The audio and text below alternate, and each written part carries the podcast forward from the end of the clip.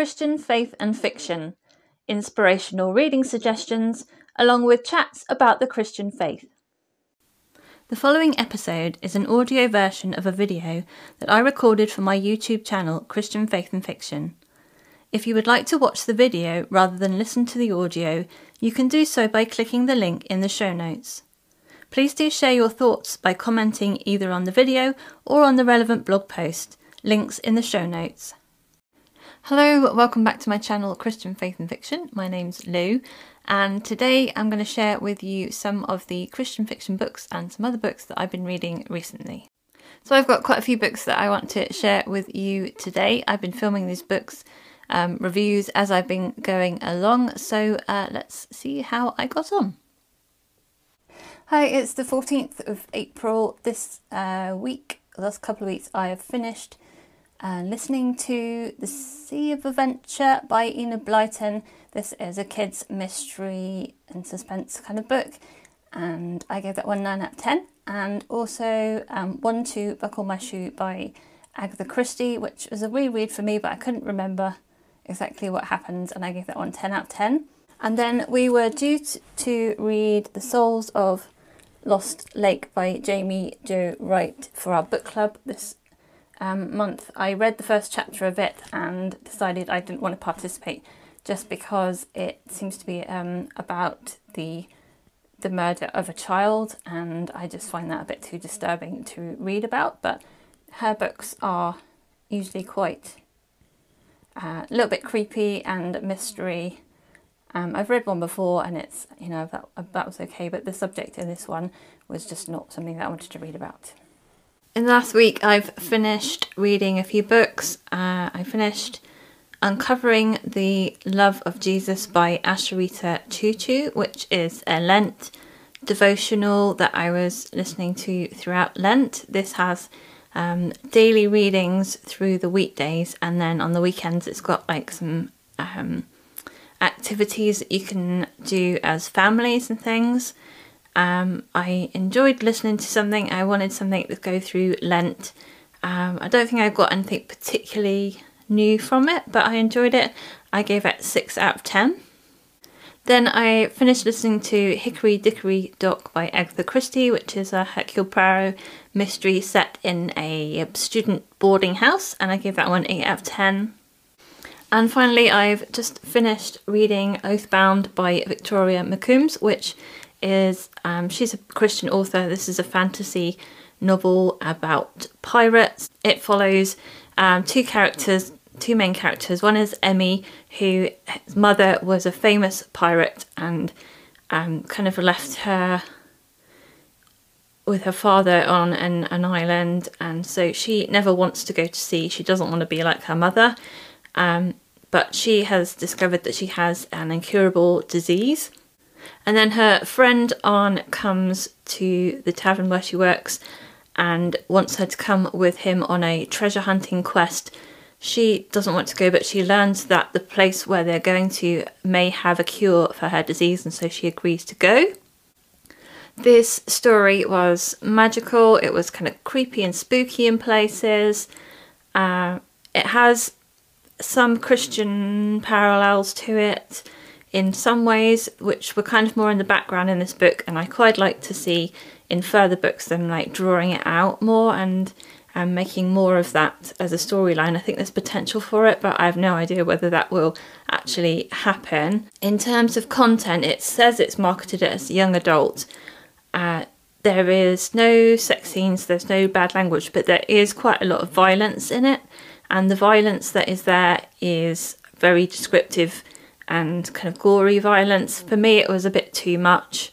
Um, I am a bit squeamish about things like that and I like physically squirmed as I was reading the book. I felt like it was just a bit too much and there's also some kind of ethical dilemmas of whether it, you know, violence should be portrayed as a good thing or a bad thing even though it's in like a culture I don't know what it's a fantasy world completely.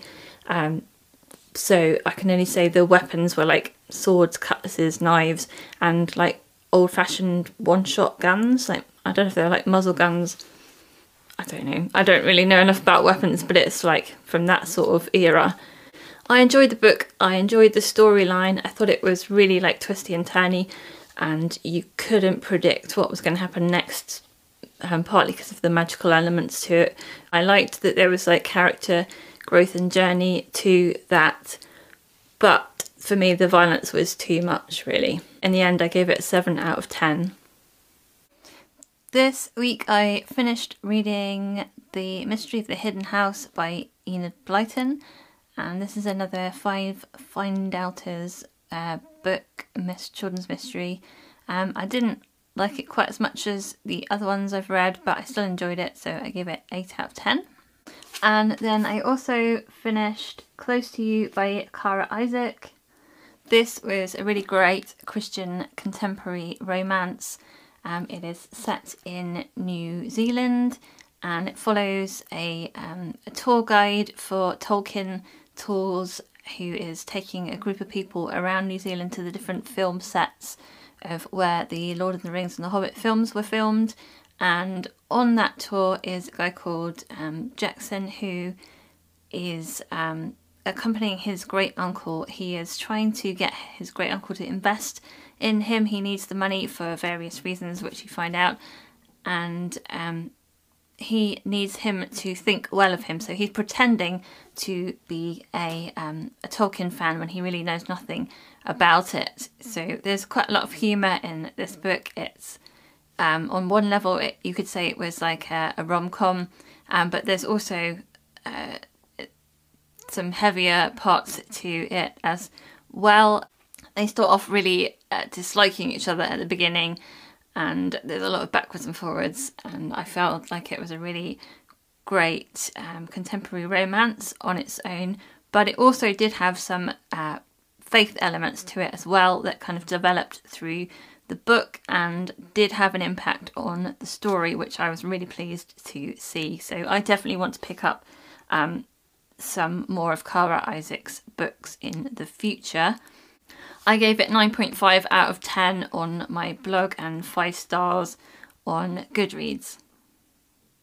This week I finished uh, listening to 5 Go to Smuggler's Top by Enid Blyton and I gave that one 10 out of 10. That was really great reread of a children's book that I read years ago.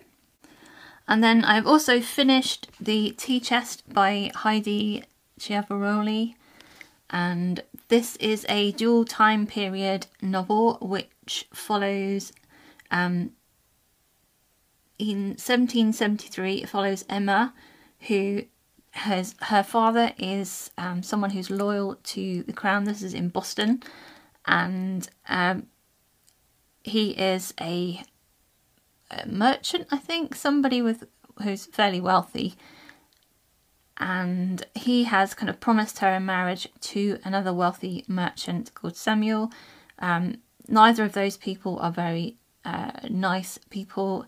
Um, Emma, her sympathies are with the Patriots, and she really likes uh, another guy who is um, someone who doesn't have very much money, and her family would not approve of at all. And she has to kind of choose between um, whether she will stay loyal to her family or whether she will side with the Patriots. And it all gets tied up with the Boston Tea Party and, and that kind of thing, throwing the tea into the sea. I don't want to say too much more on that one. Um, the present day story is following Lieutenant Haley Ashworth, who is um, trying to become the first Navy SEAL, elite Navy SEAL, and she is going back to her hometown to kind of settle some uh, ghosts, put to bed things from her childhood and from her past, and having to face up to some things before she goes in to do the. Uh, I don't know what it's called, but they're like the training and the qualifications thing to get into this elite Navy SEAL unit. And so she stumbles across the story of Emma and so it's telling both her story and Emma's story um, a chunk at a time, kind of alternating. It doesn't alternate between chapters, it, it's several chapters at a time, moving backwards and forwards through the story. Of the two, I really enjoyed Emma's story. I thought I really connected with her emotionally. Um, it's quite hard going at times, and I cried on a couple of occasions. And it, yeah, it was harrowing to read some of that. Um, I didn't quite kind of gel with Haley's character so much. I think you know, I'm never going to be the sort of person who um, runs away to join the Navy. That's just not who I am. So I found it hard to connect with her story quite the same. I still found it interesting to read, um, but I didn't have that emotional connection like I did with the historical story. The content is quite heavy. Um, it's not like dark or, or creepy, but it's quite heavy and it deals with some really heavy topics the characters walk through darkness quite often, but um, as I'll come to now, there's a there's a really good faith content to this book. Um, all the way through, there's a message of um, God helping people through dark times, and people discovering faith through suffering. I would say this is one of the strongest faith content um, books that I've read in um, the last few years, I, th- I think it was the thing that really carried me through the story. And um, particularly in the historical story i just i really loved that um, part of it. There's a real strong message of god bringing hope in the midst of darkness. So story wise i gave this book 8 out of 10 and i top marks for faith content I finished reading Shadows of Swanford Abbey by Julie Klassen. This is a Regency uh, romantic mystery. Um, so there's a, a romance going on, there's lots of different mysteries, including one murder mystery, and it's set in an uh, an old abbey that's been converted into uh, a hotel it follows Rebecca, who is a companion to um, a lady who returns home to her uh, home village where she grew up to see her brother because her brother is a struggling author and he wants help to get his work published. I'm struggling to think of what I can say that doesn't give too much away with um, the plot. But she meets a guy who she used to have a crush on when she was younger. He's now newly widowed, and um, his name is Sir Frederick. So he's a, a bit more upper class than she is. Um, she is the daughter of the vicar in that place, and I think the vicar was Sir Frederick's tutor. Um, so she is coming back, meeting up with him, meeting up with old acquaintances, and meeting new people in the hotel. Um, it's listed, it's uh, described as Agatha Christie meets Jane Austen, and the Jane Austen is from the time period, that kind of Regency time period, and also has kind of uh, the feel of Northanger Abbey. Um, Northanger Abbey is like an old abbey that's been converted into a house. This one has been converted into a hotel. And then the Agatha Christie, there's a murder mystery that goes on through in as part of the story. Um, and also, it's a bit like those kind of uh, country house closed mystery stories where there's several people, strangers staying in a house together. This is like several people staying in a hotel together and something happens. And everybody's got some kind of mystery uh, that they're hiding from other people. It's a genteel mystery. I would say it's slower paced and you take a lot of time getting to know all the different characters because there are quite a few of them and hinting at what sort of things that they're keeping as secrets. I really enjoyed it. I really enjoyed the writing and the style of it, and I enjoyed the romance and particularly all the side mysteries, um, as well as the main mystery as well. So, um, in terms of story, I gave it a 9 out of 10. And in terms of faith um, rating, I'm going to give it a two out of three. Um, I've just started putting together um, a, a, faith rating system that I'm going to use just to give people an idea of how much Christian content there is in a book. So, uh, two out of three, I give this one. It's quite clear that the characters are Christian, but the faith doesn't have a big impact on the story. It's not like the main plotline. This week I finished reading our book pick for um, May. Um, I finished a little late, but in time for the chat, and that was Meet Me in the Margins by Melissa Ferguson.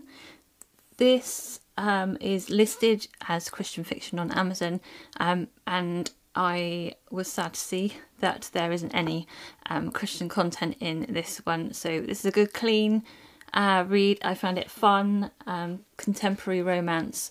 It follows Savannah, who is working in a publishing house and she's also hoping to write a novel, but her publishing house only publishes well, it doesn't publish things like romance and things like that. Her publisher, her um, yeah, the person in charge at the top think looks down on romance, and she's writing romance. And then one day she's trying to edit through her manuscript, and someone in the office finds it and starts writing editorial notes to her in the margins of it, and she has this kind of secret backwards and forwards between someone she doesn't know and her about her manuscript. And meanwhile, there's a new boss who's joined the company, and she doesn't know if she likes him or not. So it was cute. I enjoyed it. I thought it was fun romance. Um, I think some people from our book club felt like the uh, the main male character Will was a bit flat because we didn't see from his perspective at all. It's all from Savannah's perspective. Um, but I still enjoyed it. I gave it four stars on Goodreads. Um, I give it, I think it was eight or eight point five for story content, and a faith rating of zero, which means it was clean. Didn't find anything anything problematic in it, but there wasn't any Christian content whatsoever. And then I also finished You Were Made for This Moment by Max Lucado. This is a non fiction Christian book that is kind of following alongside the story of Esther. So he he actually includes some kind of almost fictional bits in it, like a, a few of the chapters read a bit like a biblical fiction, and he's kind of re- going through the story and then giving a devotional um, application for each kind of chapter of the story, each part of the story. And I enjoyed it. I thought it was encouraging. Um, one of the main messages in it is like how to deal with when you feel like you're in the winter of season of life and waiting for the spring to come. There are questions at the back which I didn't go through, but you can use them uh, for personal study or for group uh, as a group Bible study, I guess, using the book and the Book of Esther. I don't think I learned anything particularly new in it, but I've been a Christian for a very long time and I'm very familiar with the book. So I think maybe if I had picked it up when I was less familiar with the story of Esther, then I might have got a lot more from it. But I still found it encouraging and easy to read. And I gave it four stars or um, eight out of ten. Those are my thoughts on those books. If you have read any of those books, um, let me know in the comments what you thought of them. Also, if you've read a book recently that you can recommend, do share that one as well. If you found something useful in today's video, please do give it a like. And if you're not already subscribed, please do consider doing that and click the notification bell if you want to um, find out as soon as I post a new video. I hope you have a really great reading week, and until next time, God bless. Bye. Thank you for listening to the Christian Faith and Fiction podcast. If you would like more information, you can click the link in the description. Don't forget to subscribe on your podcast app to make sure you catch the next episode.